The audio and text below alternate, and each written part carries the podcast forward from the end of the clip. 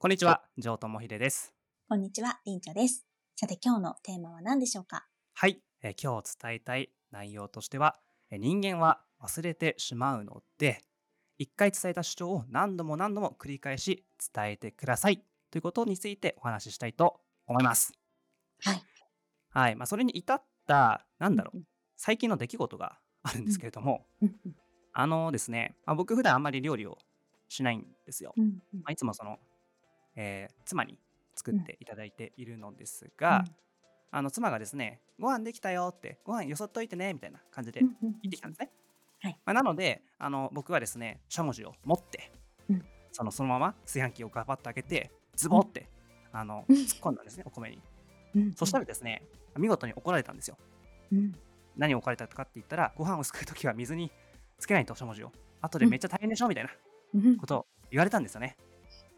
あの今聞いてる方は当たり前じゃんって思うかもしれないです。うんりんちゃさん、当たり前ですか？もしかして。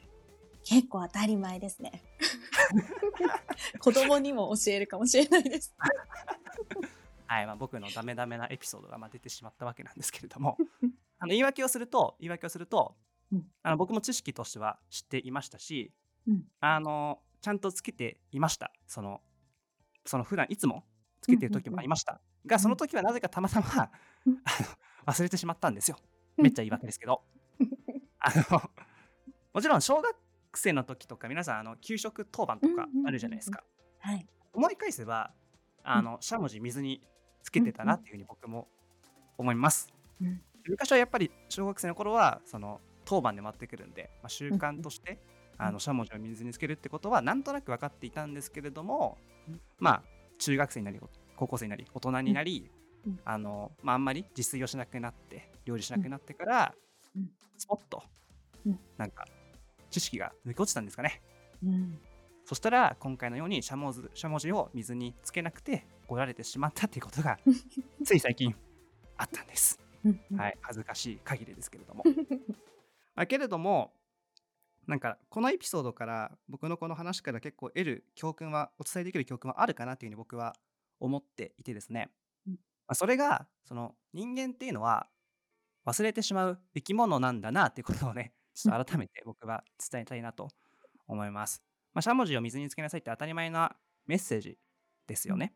まあ、うん。けれども僕はスポッとあの抜け落ちてしまったんです。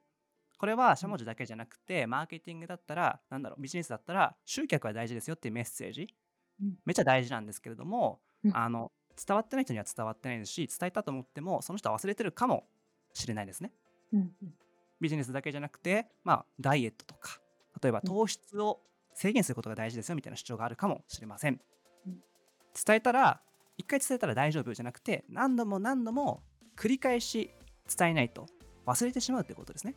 うんもっと言えば、繰り返し同じことを伝えることはめっちゃ価値があることなんだよってことを僕はここで主張したいと思います。うん。よくコンテンツを作る方で悩みとしてはこの話この主張メッセージ前にも言ったんだよな。だからもう使えないやっていう風になんか同じメッセージを言うことをためらってしまう方がたまにいらっしゃるんですよね。うんうんうん。なんか忍者さんもそんな感覚ありませんか？これ前にも言ったしなみたいな。あります。すごいあります。そうですよね。なんか部下とかにもなんうんうんか教育するときにも、この話何回も言ってるんだけどなみたいなうんうんうんけど伝わってないみたいなことあるじゃないですか。でも人間ってやっぱそういうものなんですよね。何回も言わないと伝わらない。うんということは何回でも同じ主張をしていいんですね。同じメッセージを繰り返し使っていいということです。うんはい。なのであなたのコアとなるメッセージ多分あると思います。それをぜひ何度も何度も繰り返し伝えてあげてください。そしたらビジネスでブレイクスルー起きるかもしれません。うんぜひ参考にしてみてください。はい。はい。今回は以上ですかね。はい。はい。最後にお知らせさせてください。概要欄にある URL からジョーのメルマガに登録できます。メルマガでは個人起業家やこれから稼ぎたい副業初心者に役立つマーケティングノウハウをお届けします。しかも今だけメルマガ登録してくれた方には7つの特典をプレゼントします。1つ目、コンテンツ販売7ステップロードマップ。2つ目、コンテンツ販売を自動化させる仕組みの作り方動画講義全14レクチャー。3つ目、コンテンツ販売を自動化させる仕組みの作り方図解スライド全573枚。4つ目自分の中にある売れるコンテンツの発掘法電子書籍3万文字以上5つ目自分の中にある売れるコンテンツ発掘法ワークシート9枚6つ目知識情熱経験をマネタイズする。初めの一歩セミナー動画講義全23レクチャー。7つ目城智秀との60分間1対1の個別相談無料招待券。以上7つの特典を今日メルマガ登録した方には全て無料で差し上げます。今すぐ概要欄にある URL をクリックしてメルマガ登録してください。